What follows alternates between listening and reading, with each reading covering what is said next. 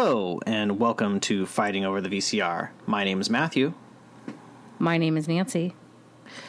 and this week we're going to talk about two movies that came out in the 80s.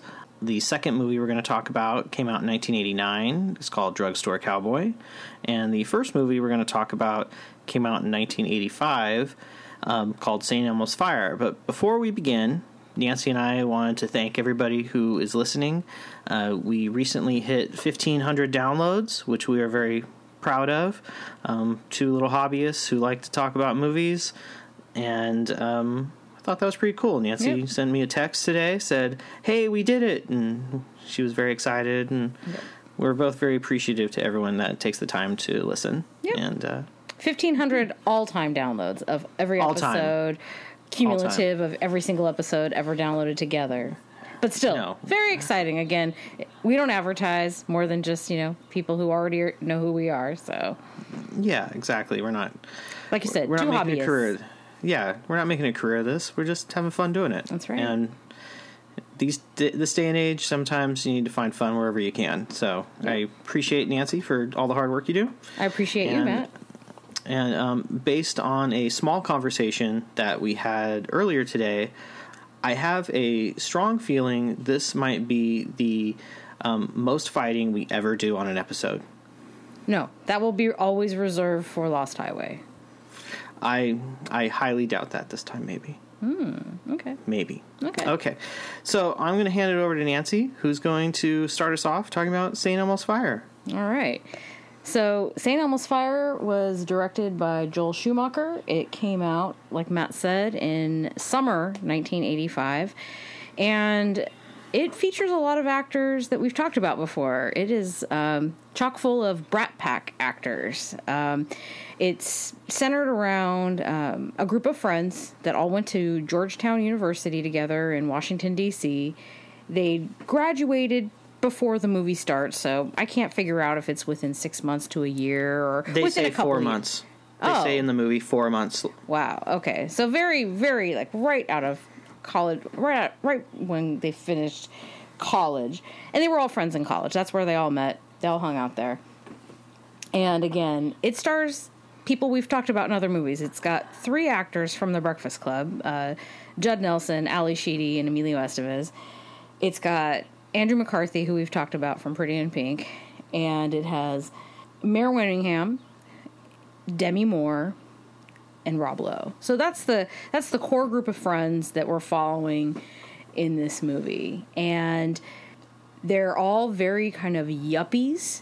that's kind of you know it's kind of like a striking feature of this movie is like these are all kind of young future yuppies of America because you know this movie again set right in the middle of the 80s you know Reagan's been Reagan's president Judd Nelson has quite the departure from the last film we spoke about with him from Breakfast Club. He and Ally Sheedy have almost completely opposite kind of roles. And by the way, I'm going to compare this to Breakfast Club a few times, so just bear with me, guys.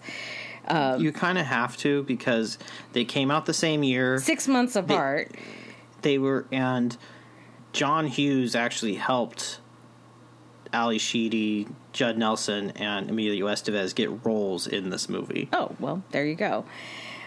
And you can kind of joke that there's an accelerated like learning program that they had because they were in a high school pro- movie four year, four months before this movie came out, and they'd already like sped through college. And anyways, never mind.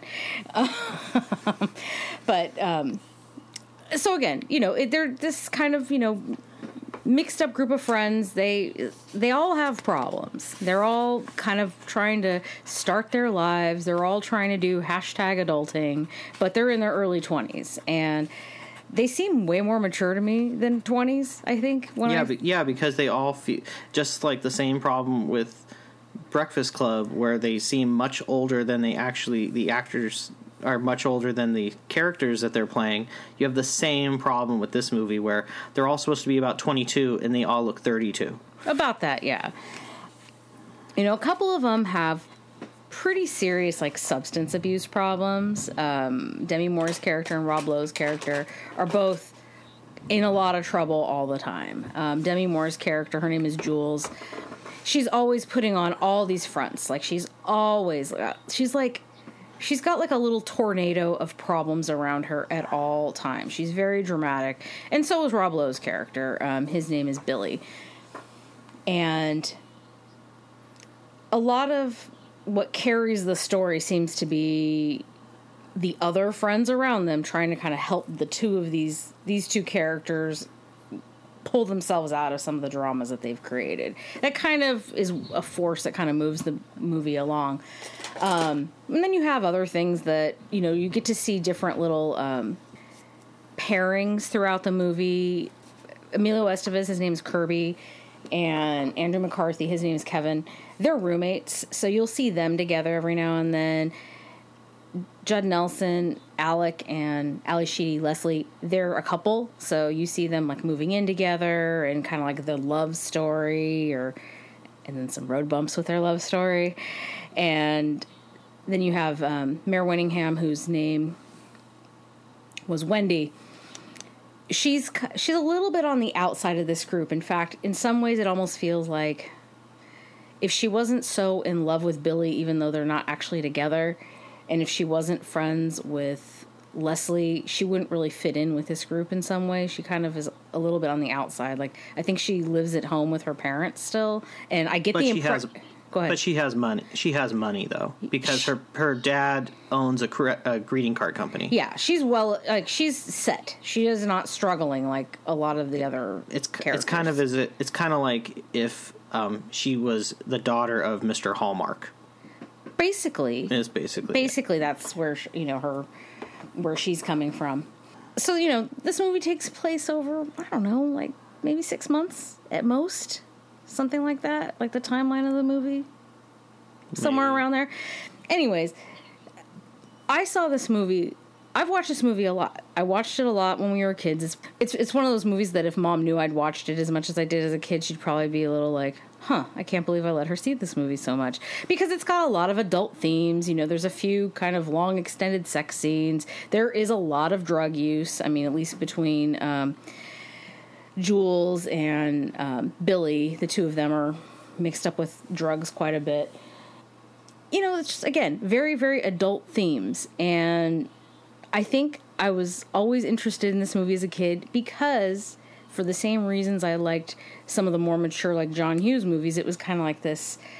Wow, is that what being older is to be like? You know, it's not not like I would wanted to aspire to be like any of these people because they're all pretty messed up, but just this kind of model of like that's what being an adult might be like. You know, when 10, 15 years or whatever the age difference was when I was watching it and however old we were supposed to think they were again. Because again, like we said, they're older than, you know. I never I never thought that like when I probably haven't seen this movie in 20 years at, at least, probably 30 years. And um I just remember thinking like they were a lot older than they were supposed to be because the actors were older and they just seemed like everyone just seemed like they were doing things that were way more mature than probably that that I would would have imagined. Of course, it's kind of like that whole thing where like when you're when you're five, you think like being forty is like being an ancient old person. you, you know? Oh my God, 40. That's crazy. You know, again, I was drawn to this movie a lot as a kid because it kind of presented this uh, idea of what, you know, being an adult could be like. It was just one of those. I mean, there's a little bit of like a coming of age story for these characters. You know, they all have their growth. They all, you know, they all experience some change and challenges and whatnot. I don't know. I just I I liked it. And again, as we mentioned earlier, we were familiar with all of these actors from other things. So I'm sure we saw Breakfast Club before we saw St. Elmo's Fire. So to see all three of these actors together, and then I'd probably even seen Pretty in Pink before seeing this movie. So it's like, oh my god, like why are they matching all these actors up together? It's, I mean, in the same reason we were talking about with Young Guns, it's like you put all these kind of popular actors of the same generation together to do a movie why not like let's see what happens and i also appreciate some of the the drum, dramatic bullshit that happens in this movie you know all of the kind of tangled love affairs and who's hooking up with whom and who's secretly been in love with someone and you know who's been cheating on this person. I mean, again, I loved soap operas as a kid, so I mean, there's a very soap opera kind of quality to this movie, which I acknowledge, um, especially with like the the messed up relationships. But and you know, Emilio Estevez's character, he doesn't really have like a total love story. He has like an obsession story because you know he bumps into uh, Andie MacDowell, who was a who played a character named Dale um, Beaverman, I think was her last name, or Dale Beaver Beaverman. yeah. Uh, Bieber B I B, not V. Okay. Bieberman. She was a senior when he was a freshman, and he was in love with her off and on throughout college, I guess. So he like bumps into her after And they'd graduated. And they did go on a date once. Oh, yeah. Uh, She, they they do say they went on one date. Annie Hall. So, um, so he runs into her. So we get to watch him like have this like intense obsession, and we even get to get we get to hear his signature uh, cackling laugh like that we got used to from uh, Young Guns. I don't know. I mean, again, this movie, it's again when I was thinking about pairing up this movie with Drugstore Cowboy, it really was. I had never, I've never seen Drugstore Cowboy. I'm just to come right out and say it right now. I first off wasn't aware that Drugstore Cowboy wasn't set in the 80s, so that was a little bit of a that tripped me up a little bit when I saw. I was like, oh, okay. I thought they were both going to be in the 80s. Oh well, but also because of the kind of drug usage and the problems that drugs cause in St. Elmo's Fire. They cause a little bit different problems in Drugstore Cowboy, which we'll go over later. But I mean, it really is a focus in St. Elmo's Fire, mm-hmm. as far as I'm concerned, because Jules, Jules being the main one. I mean, Billy is totally screwed up. He's got so many problems, but he is. He's not putting on any fronts. Like No, Like, he no, he's pretty much like this is who I am. Yeah, this is who he I am. owns Yeah. that he is a complete irresponsible screw up and cannot handle himself when it comes to booze, when it comes to being a womanizer, when it comes to other drugs. Like he kind of owns it. Jules is so concerned about this total facade of being like this altogether 80s girl that just, you know, has all this fancy all these fancy bags and you know the fancy Yeah. bright salmon pink apartment that her gay decorator down the halls put together for her and The best thing about that apartment is the giant mural of Billy Idol. I know it's on it. pretty amazing. That's the only, and didn't it have like lights for earrings or something?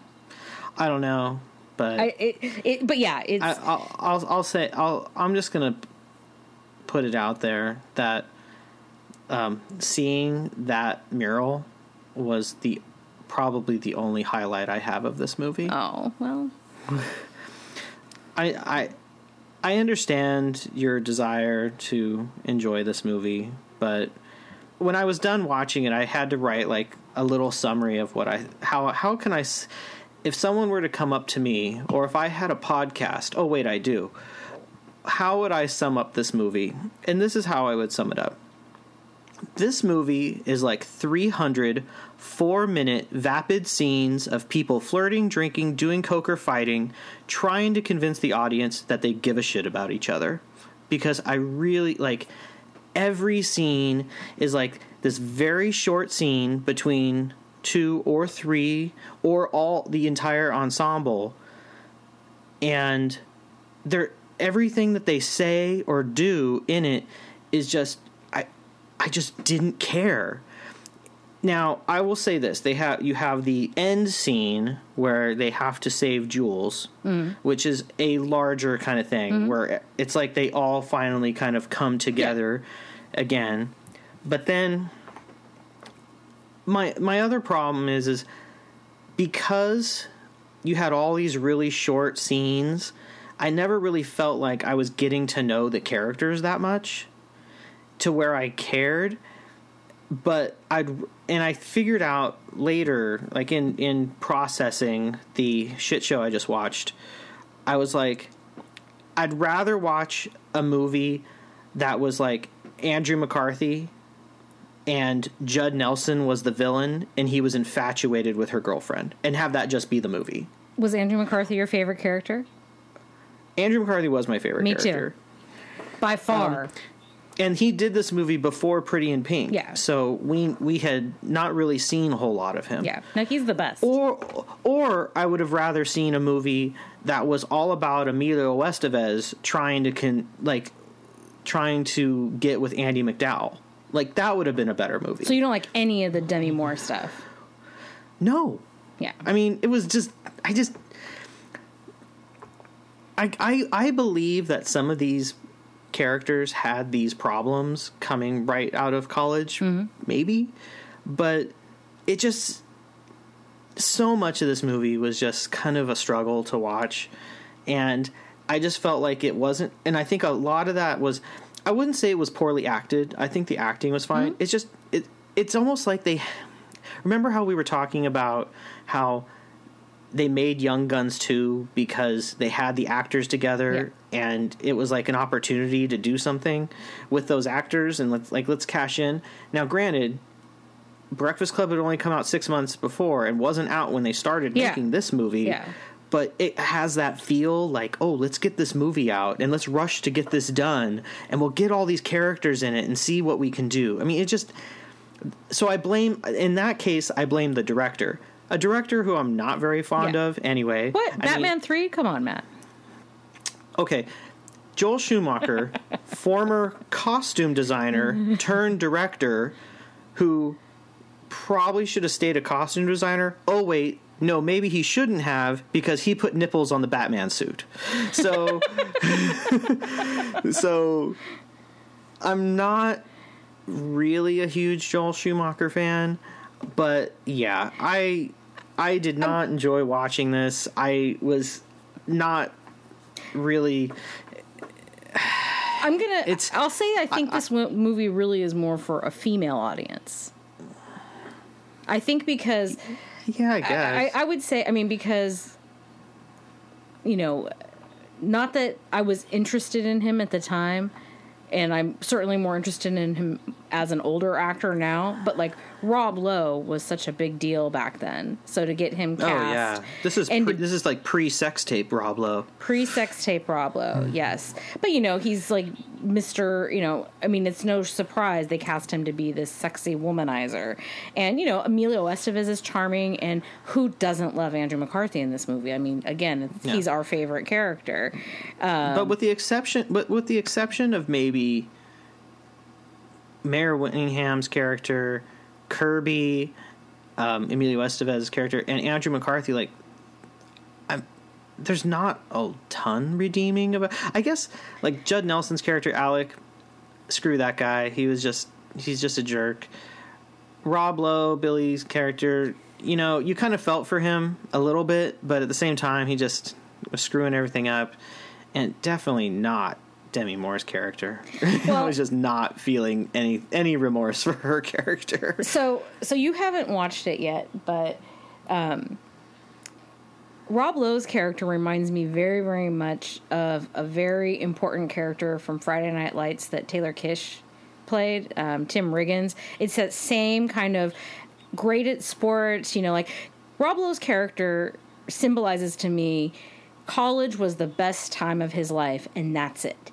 And I think it's kind of important to Yeah. see that example when you're looking at all of these, you know, these these young adults like just starting off and trying to figure out what they're going to do next because it's like okay they've put all these years into regular school and then college and now what and you know i feel like like judd nelson and and ally sheedy were supposed to be like the couple like they were supposed to be like the role model of the group like the parent like the mom and dad of the group or whatever to everyone should be able to rely on them and they'll swoop in and save the day like alec was getting billy jobs all the time and they were like the stable force well which we all saving, know saving Jules, saving Jules from a drug from a, a coke binge with the Arabs. yeah. Um, but I feel that Rob Lowe's character having this, I don't know what I'm supposed to do next. I don't know how to be a grown up. I don't know how to deal with responsibility. College was a lot of fun, and I really miss it. I think that's kind of important and interesting when you're looking at a group because I think in real life, there's plenty of people that you may come across that seem like, wow, like they really did have their heyday a long, long time ago and never really got over like they never really adapted to the new Yeah. phases in their life. So I feel like he's kind of important for that role. Um, Well, well, and and, Jules may and be part of that a little too. I mean, I I I agree with you, but all of that with all these characters try, smashed into this movie was a terrible idea. I mean, making this movie was a terrible idea. No one cared. I I mean, you could not invest any time and is enough to even get to know these characters enough to where you cared. I don't know. I think you can. I think you get to know Kevin. I think you get a sense of little who bit, Kevin but- is. a little bit, but I mean, he's only the most. I think he's the one that is. His character is acted and written enough in a way to where you see him as an instant protagonist, so you all automatically feel for him, mm-hmm. whereas everyone else you kind of don't. And I guess the best way to to describe what I'm saying is is like if they would have taken all these stories and made it into like a TV show, Like Friends, like Yeah. 10 years later. Because that's Right. basically what this makes me think of.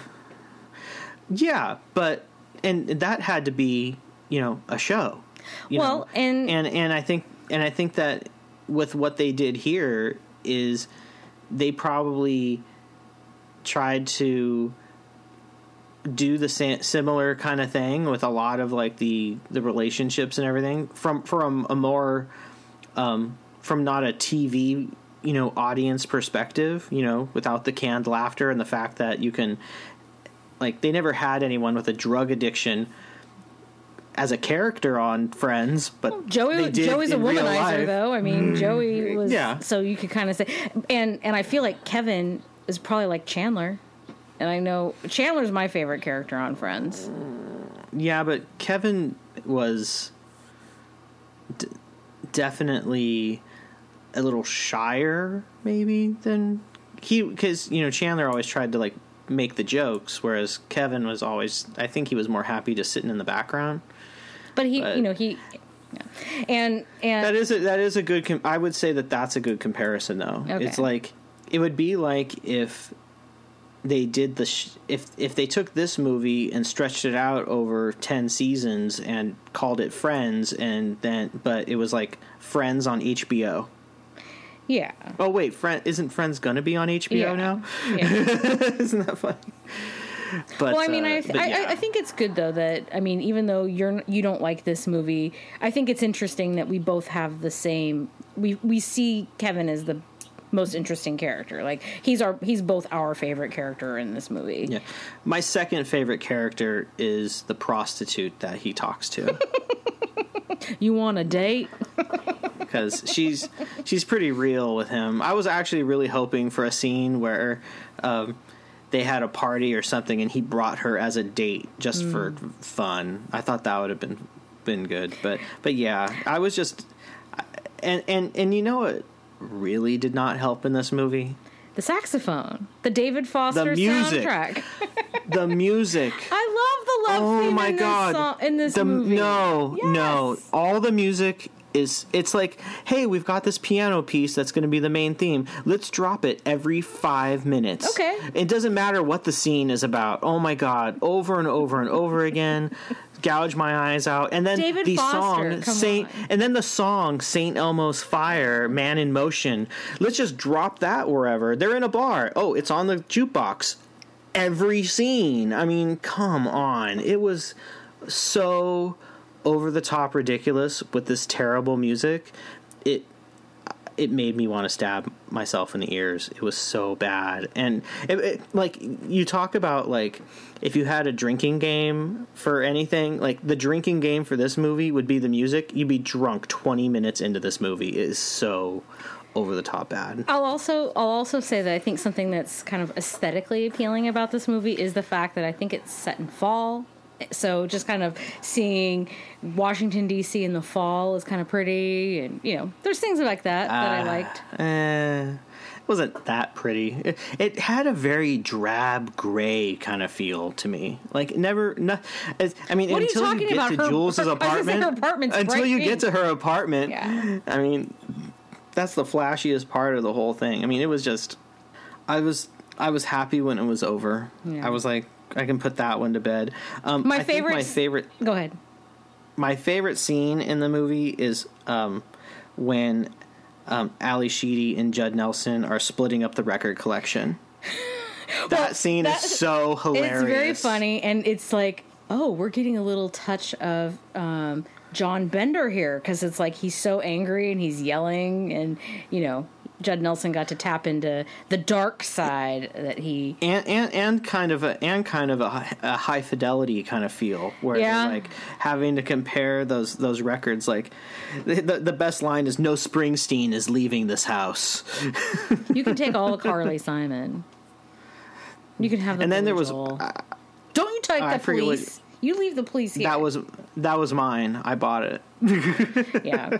Um, my favorite scene is um, after after Kirby's crazy party that he throws for Andie MacDowell, and um, Leslie basically calls out Alec, and then um, Leslie and uh, Kevin go back to their place. Again, I think this movie really is for ladies. I don't think this is a movie for guys. Um, well especially the- because I so have- much of like the so much of the movie is about like the who's in love with who, who's gonna make out with who. Why didn't you ever make a pass at me? You've had a secret Yeah. love of love for me. all Everyone these years. thinks I mean, gay. it's really it's Yeah. really about like who wants to hook up with whom and who who has these deep emotional ties to whom. So I'm gonna say it's more a, a movie for the ladies. So I can Um, see why it's not for you. Yeah, the only note that I have is in that same kind of scene that you like, the your favorite scene where um, after they've gone back to Kevin's apartment and he confesses his love for uh, Leslie. What's her name? Leslie, and then they hook up. And then the next morning they wake up and Judd Nelson's character Alec appears there, poorly timed, and then sh- Leslie just comes out like, "Yeah, we just did it." Um, Leslie and Kevin have the exact same haircut. Their haircut is identical. Like I, I almost like paused it and took pictures of each one so I can put them next to each other because their messed up bedhead And is identical. Well, and she's- like they were got- brother and sister. Yeah. I think it was almost weird for me because I was like, "Oh my god, it's like they're brother and sister. This is weird."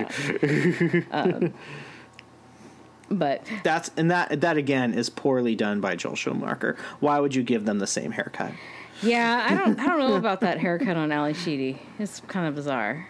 But She and the way she kind of dressed with the oh her pearls. Oh my god, the pearls. She had to have the the gigantic pearls on all the time, and then when they're naked in the shower making love, the pearls are still there. Yeah, like they knocked the That's they knocked the shower door down, and I kept I kept watching. You know, I haven't. So I, I've like I've easily seen this movie 10, 15 times over like my lifetime. I haven't watched. Fourteen too many. I haven't watched it in probably ten years or so. Um, yeah, But I couldn't remember if it was that her pearls snapped and they fell through the shower or what happened. But no, no, no. The t- pearls are totally intact. It's psh, shower door come crashing down.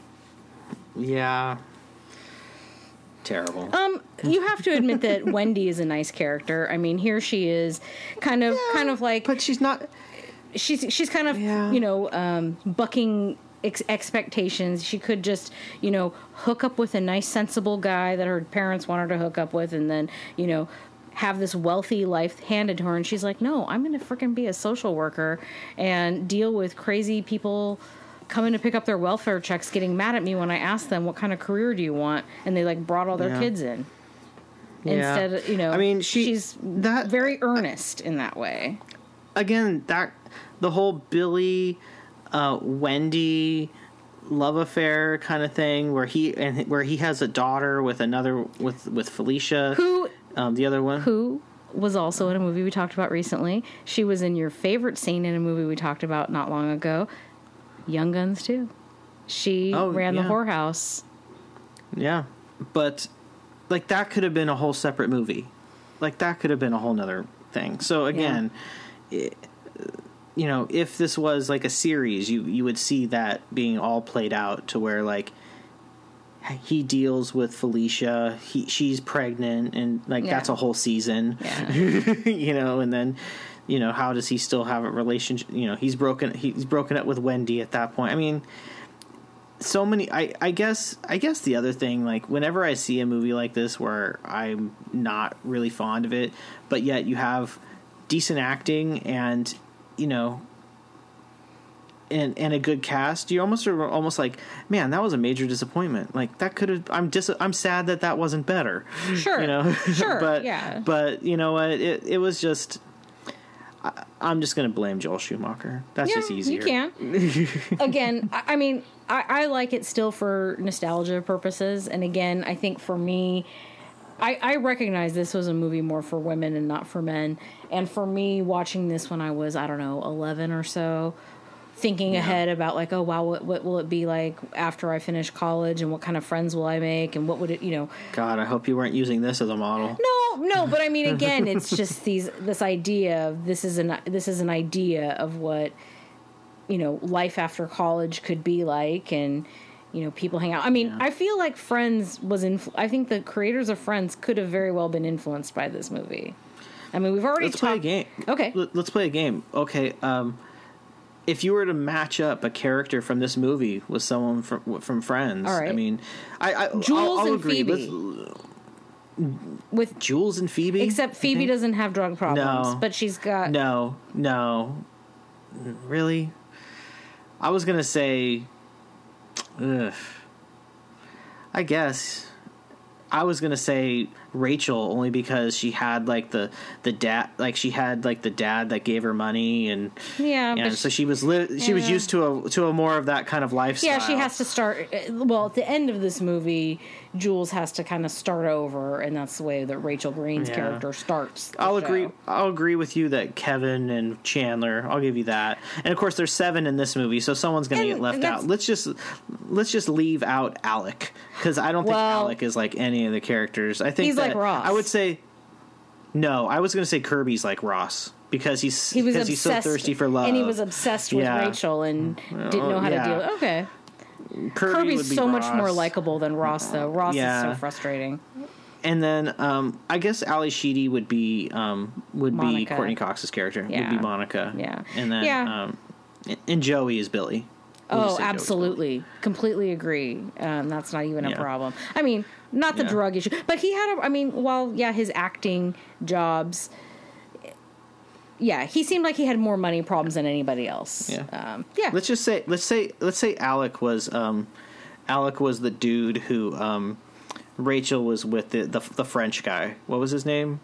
Or the Paolo? or the, or the Latin Paolo? Yeah, let's just say Alec was Paolo I don't know. Some of his or Gunther or Gunther. some of Alex, um, right, you know, some of his. I mean, there were things that Ross did that just. Ross was such an asshole in so many ways.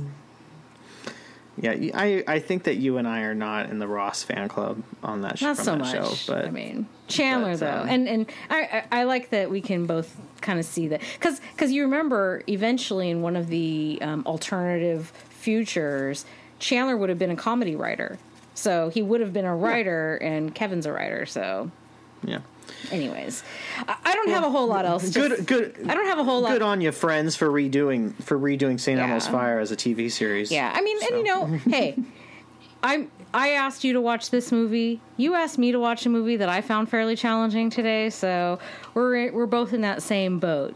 So let's move on because I think that my movie, while you may feel it was a challenge, is far better than the movie that should have been set on fire.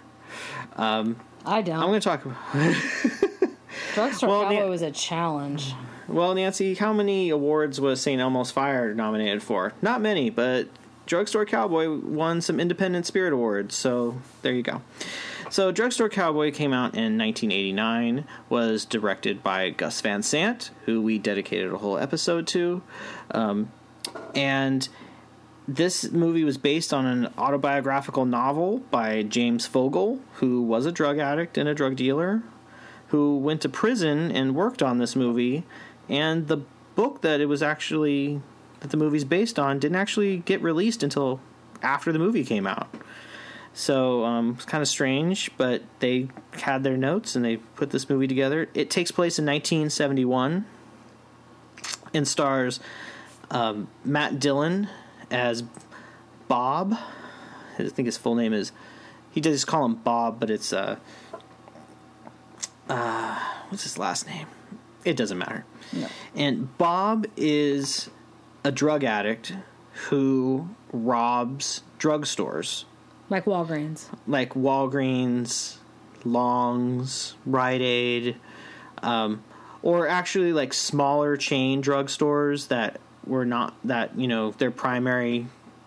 Some of their primary things were they all they were just like a pharmacy, and he has a crew made up of his wife Diane, played by Kelly Lynch, Rick the Muscle, played by James Le Gros, who we also saw in Zodiac, and Nadine, the I guess she's probably 20 years old or something like that, but she's probably like she's they say that, but she's probably like 18, played by Heather Graham. And what their crew does is couple of them play distraction while Matt Dillon goes behind the counter, takes whatever pharmaceuticals he can get, and they they that's their score. And you know, they're all drug addicts and you know have their own addiction problems and this movie I think was probably one of those early movies that I saw on Bravo before it became reality shit show and um you know I saw it uncut I saw it, I was probably like fif- 14 or 15 when I saw it and um I think that's one of the things that kind of gravitated me towards it to wanting to rewatch it was because it was one of those intros to the in, to independent film. Yeah. When indie film was kind of taking off in the '90s. Um, you know, granted, this movie came out in '89, but Gus Van Sant was getting was getting big. You know, he had done My Own Private Idaho and To Die For eventually, and um, so this was really kind of one of my introductions to that. Um, Matt Dillon's character of Bob pretty much is in every scene in this movie. Um, probably ninety eight percent of this movie is all about him, and um, he his character is really complex because not only is he a drug addict, but he's kind of addicted to the game, like the whole game of robbing these stores. Yeah. yeah. And um, in one scene that really kind of is really telling about him and his, you know, what he's into and his relationship with Diane, you know, she's trying to seduce him and like is basically like I want to have sex with you right now. Yeah. And the whole time all he can think about is the next score. Like, hey, we're run you know, we're running hot. And when you you know, when you're running hot, you just got to keep going. And um Because they're You know. bored. She has nothing to do. All they do is steal drugs, get high, and try to not get caught. Wow. yeah, that's that's their That's life. their whole life. and I kind of feel like that you know considering this is based off of a real life person like that could be pretty real Sure. you know i don't i i don't know anyone that has um problems of the of this ex, you know to this extent Mm-hmm. um you know like like this but you know i imagine that that you know is kind of a commonality and uh the whole movie takes place in portland oregon it was almost all filmed in portland or surrounding areas of portland so it has this very kind of dark rainy kind of feel Yeah. of course, one of the things that that is kind of confusing while you're watching it, you're like, "Hey, he keeps robbing these drugstores. The cops know who he is, and but he keeps getting away with a lot of a lot of what he's doing. How many drugstores are there in Portland? That I mean, that's kind of like boggled my mind a little bit. You know, the movie's kind of done in you know in three acts.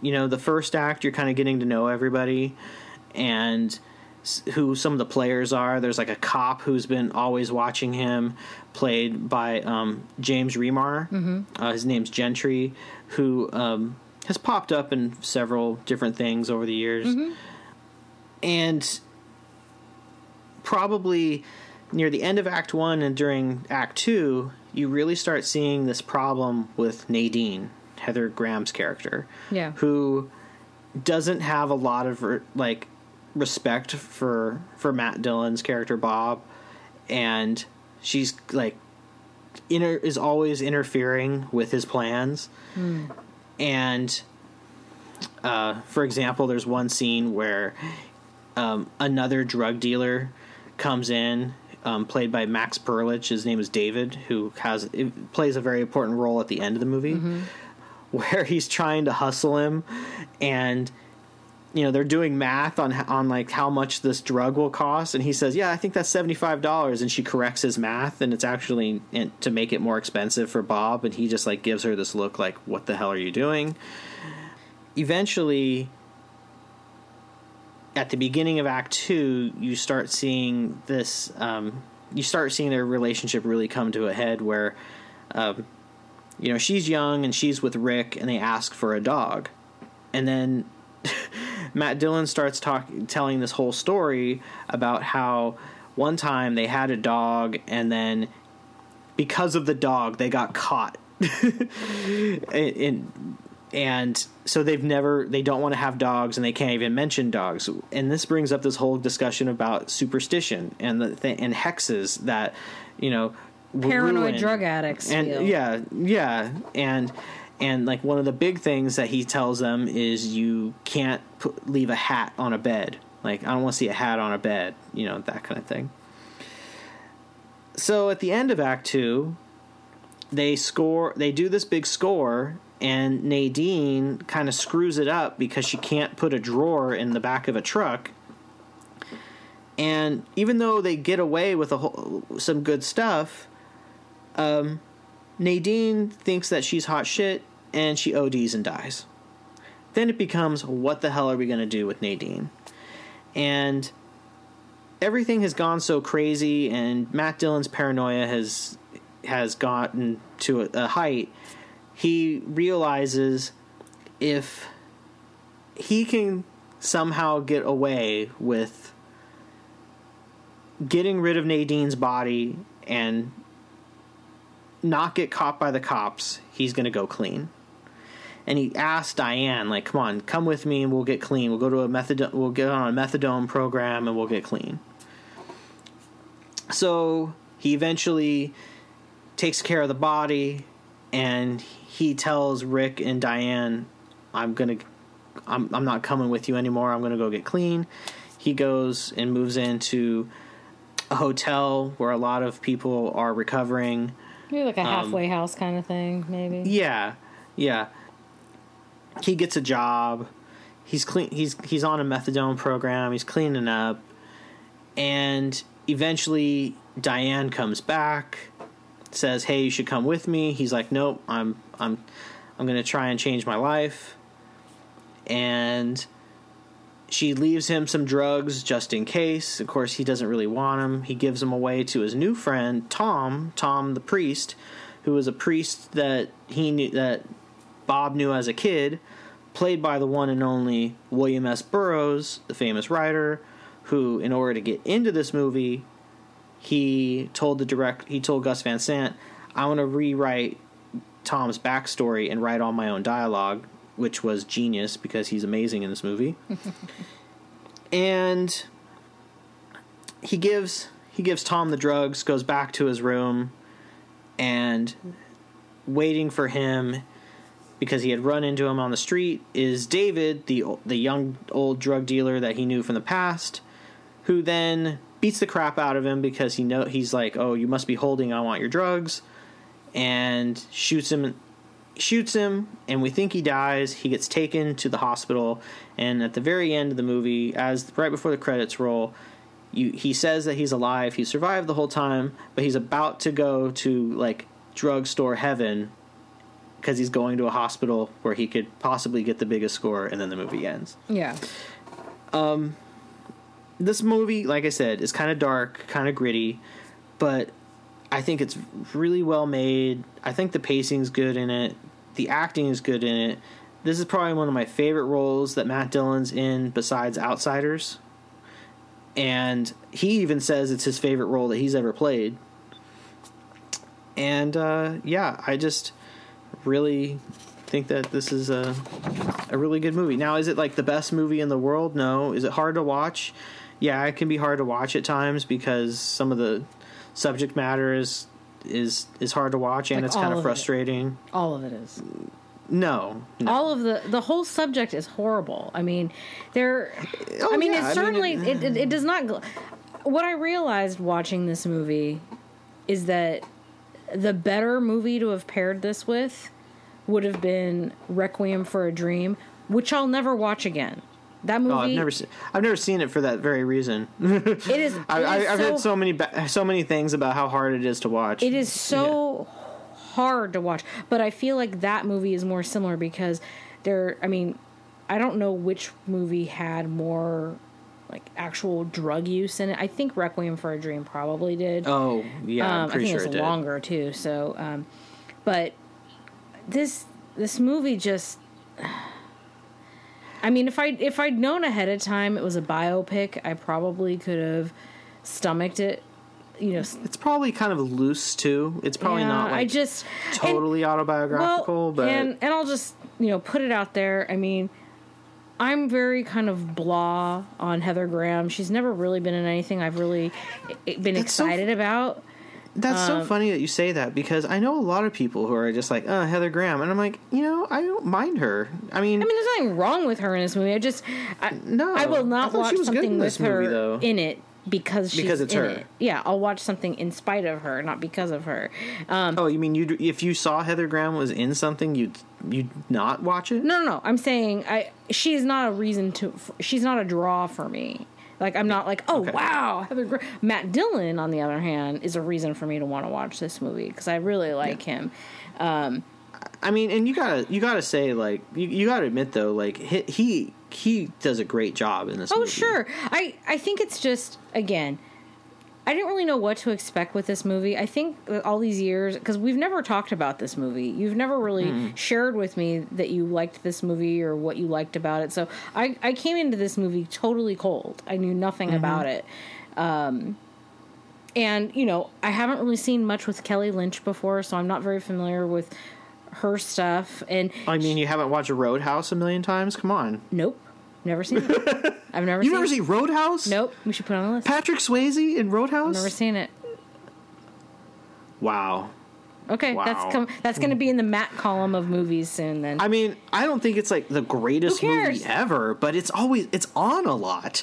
and we've we've already established how much I randomly flip through the channels and look for movies. yeah, but I mean, you no one that you've like dated or hung out with for extended period of times that their house has ever put it on and be like, "Hey, Roadhouse is on. Let's put I've on." seen Roadhouse." like a, a, a a minute of it here and there, but no, I've never deliberately sat down to watch Roadhouse. I know I should. Wow, wow! I don't think we need to talk about it, but I highly recommend you try you check No, out we'll Roadhouse. watch it is it. not a Matt, great. It is not a great The, movie. the, the number of movies that I want to watch that I've gotten on our list is way more than yours, so we need to beef up your side of the list. So we'll put Roadhouse Wow. on there as a Matt movie. I'll I, I'll um I'll add it. Yes. I'll add Okay, it to the good. list. I have no idea what we'll pair it with. We'll but find something. Dirty Dancing. I don't know. There you go. I, I mean, in a way, Patrick Swayze dances in Roadhouse. I'm just saying. I'm waiting 'cause he to fights, see. Well, because he fights all the time. You see a hell of a lot more of Patrick Swayze in Roadhouse than you do in Dirty Dancing. so again, so Kelly Lynch, not super familiar with her, so it's not like I know a lot about. You know, it's not like ooh, I got to watch a Kelly Lynch movie. Um, and then and then I didn't really enjoy the device that Gus Van Sant used to kind of um, go from one scene to another where it got a little too David Lynch for me, where it would get kind of like the cartoons and then like oh the Oh my cows God. flying and then like the eighty five different ha- like it's just Are you weird. serious? Like that I'm was not that into was that. the that create that's the creativity. That- I don't that- care. That's that's cool. I don't care. oh, like with the hats flying around. I don't care. As it was going from like act. Oh man. no, because you know what I what? love the daydream kind of dream sequences with with all that. That's I don't oh, How is it boring? I mean, it's just transition. It's just like a transition, or you're you're seeing the thoughts in his head as Eh. he's talking. And the other thing I don't like about it, I don't like all the jazz. It's driving me crazy. It's just so scattered. Like there's just there's just so many like aesthetic Isn't things. jazz kind of scattered? Yeah, which another you know the David Lynch movie we talked about is all about jazz. I mean, it just there's there were things that were like triggering me as I was watching. I was just like,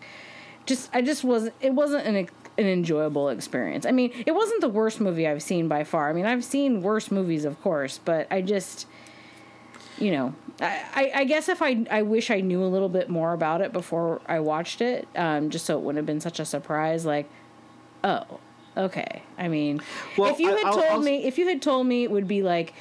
Just kind of imagine like a Kurt Cobain, Courtney Love kind of story. If neither of them had become famous musicians, and this is what their lives would have been like, because I mean, if you had if you had told me, you know, it's set in the Pacific Northwest, but it's not. It's set in the early '70s, and like just kind of picture Kurt and Courtney if they'd never become famous. Like this is probably what their lives would have been like. I could have been like, hmm, okay, I guess that that sets the stage for me. I mean, I just That's funny that you say that because Gus Van Sant made a movie about Kurt Cobain called The Last, like loosely based on it, called Last Days. You know, so- yeah. I well, mean, I, will- I will. I will give you this. If you look at the um, like the cover, like the like the movie poster of this, where you have Yeah. Matt Dillon hugging Kelly Lynch, and she's got like this like really nice smile. it looks very face. different than what you're. It looks like almost like a romance, almost like a Bonnie and Clyde kind of thing going on. yes, Yeah, you know, and and I, I, and I'll give you that that it definitely from even if you watch the trailer, it has kind of more of like a like I said, more of like a Bonnie and Clyde kind of feel, but it ends up being you know grittier and darker. Than I mean. No, more, I, I, more I of the that. movie is watching them in the shitty houses that they're staying in and trying to figure out how to divvy up the drugs or how to hide them and how to dodge the cops. And it just. Like, I, I guess because. I mean, no one in the crew seemed very smart. You know, like the like He- Heather Graham's character and Rick. Neither of them seemed very bright They were not. they So were it was kinda like- you know. okay, why are they around? Um, that kind of was just, you know. Well, And they were just, it a tool. they were just a tool to him. Yeah, they were it- just a tool to him. Yeah, I mean, and again, now that I understand that this is a biopic, um, and assuming that maybe at some point these four characters all existed in real life. I'm, I'm, I'm assuming if it's enough of a biopic that this that the guy it's based on really did rob Walgreens or Walgreens know. like drugstores or whatever. I mean, I'd, I'd be a I mean, little he- surprised if if they if they fictionalized that to that extent. I mean, how else was he I- scoring I his don't know. drugs? Yeah, But- I mean, I, I don't know. I mean, I and, and read the book. And, and again, I don't want to like make it sound like I'm not into drug or gangster movies because I love that genre. I mean, that's not the problem. I think it's more just you know, I don't think you enjoy watching the drug addict lifestyle. No. I mean, early on in like the first 10 minutes when they have like the intense shots of, you know, the needles going in the arms and like the blood kind of like swishing through the the needle and just those kinds of scenes it's just Well, uh, so when we eventually talk about Trainspotting, Which I've seen, I would, lo- I would love. I would. I'm sure you'll have the same reaction. You know what though? There's something very different about Trainspotting than this movie. It's got The an music. amazing fucking soundtrack, and they're British. So and which Oh, British they're people can get or they're Scottish. drugs. There, there's some there, there's things there's things about They're that. Scottish. They're Scottish. Um, those characters go on very different kinds of journeys than this. I mean, this was just very I don't know. It just. I'm not watching it again. I would I, I would say I would say I would say Trainspotting would be the movie that I would like instead of Requiem for a Dream. Maybe maybe Trainspotting would be the other movie that you could say like there's a similarity to where Yeah. you have a main character that you're watching who's an addict and then tries to go clean. Yeah. you know by the end of it. And I don't Um, mind his dream sequence of like diving into like the toilet. Like clearly that's a sequence, like a dream sequence or like a hallucination or something. That didn't Yeah. actually happen. That doesn't bother me nearly as much as just some of the the weird shit in this movie. I mean, again, I mean, you feel bad for Matt Dillon. I mean, in the sense that he's he he's clearly struggling. But I mean, even when even when Nadine dies, he's standing over her body. Huh. She took all these drugs. She took your cut. Dude, like he's not even grasping like this poor girl No. is dead. And Yeah. and that was kind of like you kind of suck. I mean, they're just I don't know. I mean, these people I are think awful. I think I think th- you know what though I think that a lot of that was because he didn't really like her anyway. That's why they spent so much Yeah. time Yeah. like establishing like he didn't want her around really, Yeah. but he needed Rick as the muscle. yeah. you know, but you know he and, and at one point when they're even divvying up the drugs. He's like, we'll split it three ways. Yeah, she doesn't And get she's any. Like, and she doesn't get the she doesn't get the same cut that everyone else does. Yeah. and they establish that very early on in the movie from the from the, when they do the first robbery. Can I tell you my favorite scene just because I want to talk about something positive? Yeah, is when he figures out that the cops. Oh, was when the old lady comes and knocks on the door, and then oh, he, when they play the trick on the cops. yeah, when he when he oh, then Oh, yeah, sends the anonymous letter, and then he talked to his neighbor, and then the neighbor come is ready with a shotgun, and the cops predictably go up the ladder, and one of them gets shot. I mean. That my, that's my favorite scene.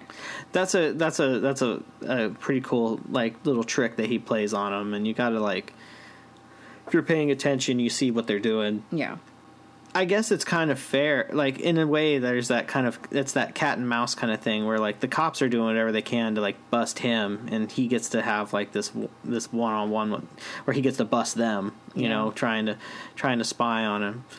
But um, I mean, how sad. They, well, he think he said he was 26 and he'd been doing drugs like his whole life, and was probably Yeah. in and out of jail how many times? I mean, Well, I think they said that he would. Yeah, and I think they had said like he had done. He had just come out of doing time from the from when he got caught from you know when his dog busted him.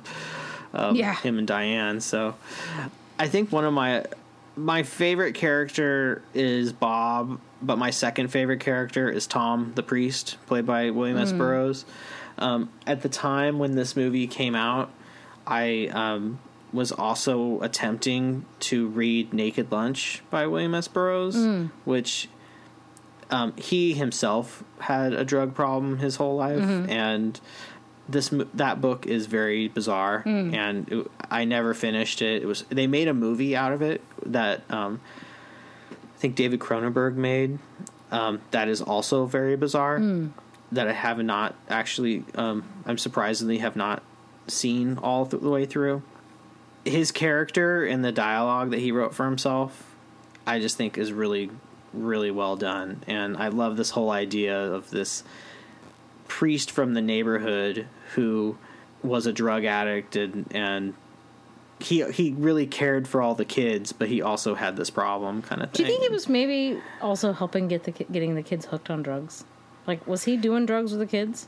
I don't think he was doing drugs with the kids, mm. maybe, but you know, he I think he also understood like that it was a problem. I mean, Yeah, this is not it's we're not talking about, you know, just some sort of lifestyle that people choose to live by. I mean, people who have addiction problems, you know, it's it's an illness, you know, it's it's serious. So I just thought that he did a really good job, and like I said, at the time I was trying to read that book, so seeing him in the movie, I was like, "Oh wow, William S. Burroughs, this is amazing." So I, um, I guess so Bo- I, like guess. Bob's my favorite character. I mean, if I have to pick one, I mean, I it's mean, more just it- like a process of elimination because so many people in this movie are just really unlikable to me. I think that, but but here's the thing. So if we're if we're comparing the two movies, I mean, if you're looking at like seriousness and subject matter and like how the movie was made and the message it gives and all of that, I mean, this is clearly a better mov- movie than Saint Elmo's Fire. Well, they're not they're they're not competing in that way at all. I mean, No, but I mean, if you had to watch one, I mean, I felt like when I rewatched this, there was a lot of it that I hadn't remembered. I remembered a few things, but I hadn't remembered some of the scenes and everything. And then, like as I was watching it, I was like, "Oh yeah, Nadine dies." I forgot about that. how many You know, times do you think you've seen it? I've probably only seen it a few times, you know, but it was one. Like I said, it, the reason why I've I put it on my list is because I remember it like really kind of jump starting, Sure. and like introducing a lot of different kinds of movies, and uh, to me, and op- kind of really opening my myself to like not just um, watching you know your Hollywood blockbuster kind of movies because Mm-hmm. I was like you know a young teen when I saw it. It's not like you have to really justify why you want to watch a movie for our No, project. I don't. no, I don't. But if I'm trying to justify, you know, why it influenced me, Sure. you know, I would say to where I want to put it on the list. Um, because I've seen tons of movies that have probably influenced me that I don't really care about talking about. But I think that this was one of those early movies that, you know, like Clerks Mm-hmm. and Reservoir um, Dogs. Reservoir Dogs, um, the David Lynch work, all that kind of stuff, you know, really kind of introduced me to a whole nother genre, like a whole nother set of movies. And at that time, they happened to just be taking off, you know, getting Oscar nominated and all this other crap. Um, I will say this: um, Do you remember Siskel and Ebert? They were on television. It's so Thumbs funny up you say that down. because I did look to see, I did read Ebert's, uh, Roger Ebert's review, and yeah, he really liked this movie. The- But he also, them, he also really liked Speed too. So sometimes his Yeah, well, critiques the two of them though, the two of them though, for the year 1989, put them on their lists number two and number three of like their top 10 movies of that year. Oh, so they both really liked this movie. They both thought that it was really good. Well, when you So- think about a lot of the movies that came out in the 80s, I mean, this movie was very different. So, I mean, I do give it credit. And you could even say that there's a little bit of a throwback to some of the grittier films from the 70s that this movie kind of has a feel Yeah. of. And Yeah. I'm sure there were, I mean, you know, um, Gene Siskel, one of his favorite movies of all time, in fact, maybe is his favorite movie, is Saturday Night Fever. And that movie clearly is you know the late 70s very kind of gritty you know we'll talk about that eventually um but yeah so i think i think kind of stylistically this is kind of recalling a different time of filmmaking that both of them because of all the crappy movies they may have had to sit through and review they were probably like Oh, wow this is a little bit of a breath of fresh air this is something different Yeah. so I mean, at I, some point, in some at some point in 1985, they had to watch St. Elmo's Fire. I mean, it was pretty bad. i'll never watch drugstore cowboy again i'm done one and done for Uh, me that's that's that's it's just fine. And, just- and you know what truly false advertising right here with this movie poster i mean it really feels like and i guess and i'll say okay i think part of the false advertising for me was also all of their time like dicking around in the houses that they were staying at it felt like nothing was going on like it didn't seem like there was enough action to me not that not that i was bored watching this movie because I wasn't bored. I was just like, I don't want to see what drug addict. I don't want to watch these drug addicts just having all this idle time on their hands because they don't do anything else. Like they literally rob drugstores, get high, and then do it again. I mean, that they don't they don't do anything else, and it just Yeah. is depressing and just yeah. So, anyways. Yeah. But I mean, I, I think I think they were interesting movies to watch. I mean, clearly different kind of tone than the last episode we had, where you know here you had a prison movie that the the main message of that movie was hope shouldn't die. Um, there's nothing incredibly happy about either of these two movies. Um, you know, neither of them end on a like ultra great hopeful note. They're both kind of end on downer notes. So. Yeah, I mean, yeah, St. Elmo's Fire. I I think it started on a downer note, but that's okay. um, you know that. Just, but I mean, I think we were ready to wrap this up because I think we've, I think we're both kind of exhausted talking about these movies a little bit. But I don't know if you read anything on this, but in my research, um, I noticed I read that um, the little chant that they do. In I St. hate the Elmo's chant. Fire, I hate it. They do it too many Okay. times. It's hell of annoying. you know that chant wasn't in the script. That was something the actors came up with because their names kept getting brought up in the tabloids, and that was their impression of of the of journalists. Oh, how funny. that whole like the whole like blah blah blah blah blah was the journalist talking Oh. like in secret and then the then the uproarious laughter that was like Okay. their little That's actually funny thing that they did but it also just shows when I f- found that out and then how they brought that into the movie just shows like how how the actors kind of like it, it made it seem more like the actors were like knew that they were in a crappy movie and like were just there to put their face out there.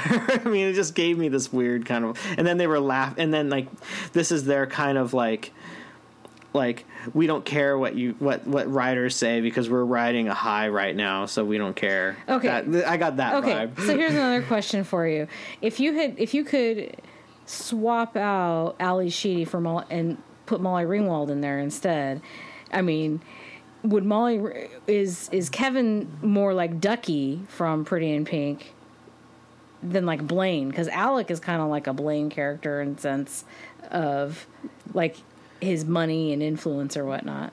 No, Alec is more like Steff from Pretty in Pink. You think so? kind of a little elitist. He was Yes. Well, we didn't really. Get, mean, we he didn't was- get a he was sense, head- We didn't get a sense of how hard Steff worked, and I think that Alec was probably a really hard worker. Yeah. But yeah, I know you. I, I don't have a lot of love for Alec, so I mean, I'm not defending him, and I mean, because again, he's he's quite the asshole, and here here his whole idea of Leslie, you need to marry me, and then it's like again to realize these people are like 22, 23. What's your big goddamn hurry? And for him, it was oh because I need to stop cheating on her. That's the only way I'll do it is Yeah. if she marries Yeah. me. Give me a break.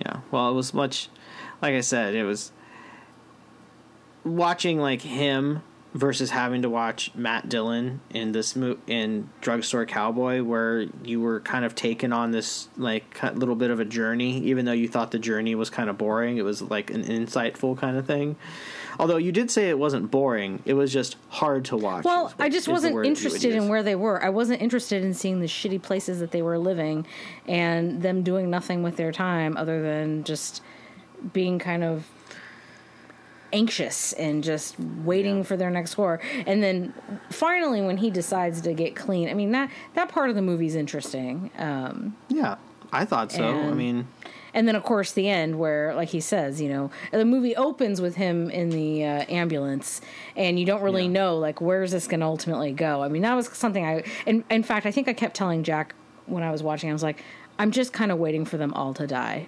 I'm just waiting for all of them to get killed at some point. yeah Uh, But they don't all die. In fact, No. as far as we know, only one died. So yeah anyways What are but you gonna do? you know hey it's good for us to it's good for us to see these different movies again i'd never seen drugstore cowboy so i'm glad i can now say i've seen it and i don't need to watch it again Well, I'm glad we don't live together because then we would really be fighting over who gets to watch what movie. Because I don't want to watch St. Elmo's Fire again.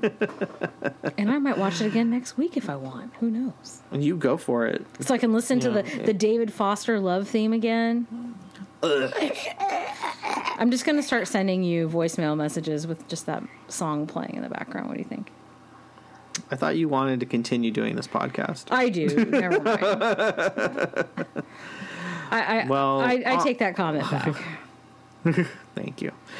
On that note, so we don't kill each other. Luckily, we're we're doing this remote during during uh, Oh, uh, a, please. a more troubling a more troubling time in in the real world. Oh. Um, Extended to the end of May. You guys, you guys. We're it's gonna, be longer than that. we're gonna no, it's going to be longer than that. You guys are going to get weekly episodes from us for a long time doing this remote action. So I hope hope you guys are doing okay. Well, on that note, I'm going to say we're going to say goodnight. Uh, my name is Matthew. My name is Nancy. This is Fighting Over the VCR. Thank you for listening. Thank you.